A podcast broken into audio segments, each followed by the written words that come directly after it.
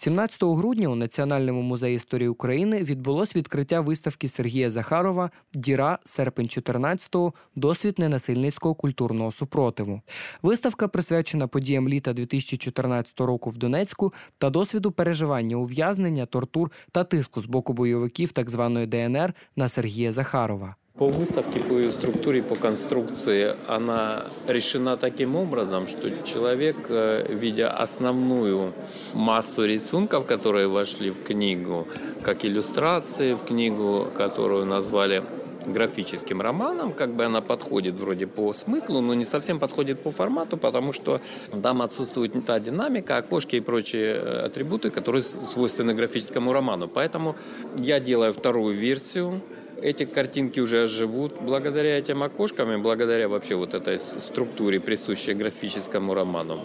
Кроме этих рисунков, которые занимают центральную часть экспозиции, экспозиция начинается полотнами, также выполненными в черно-белой технике, хотя это уже живопись идет.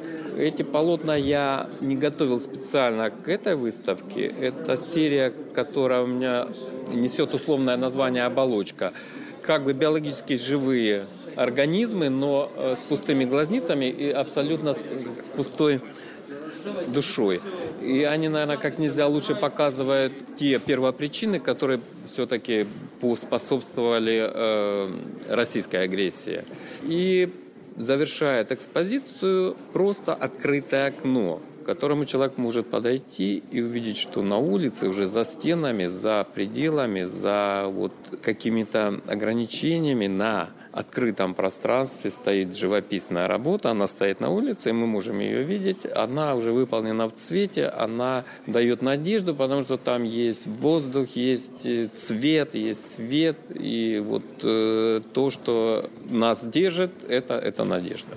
Під час подій літа 2014 року в Донецьку Сергій Захаров почав малювати роботи в стилі стріт-арт на вулицях міста. В них він висміював нову владу та її прихильників. Виставка Сергія Захарова буде знаходитись в музеї історії України до березня наступного року. При мікрофоні був Андрій Кобалія. Ви слухаєте громадське радіо. Слухайте, думайте.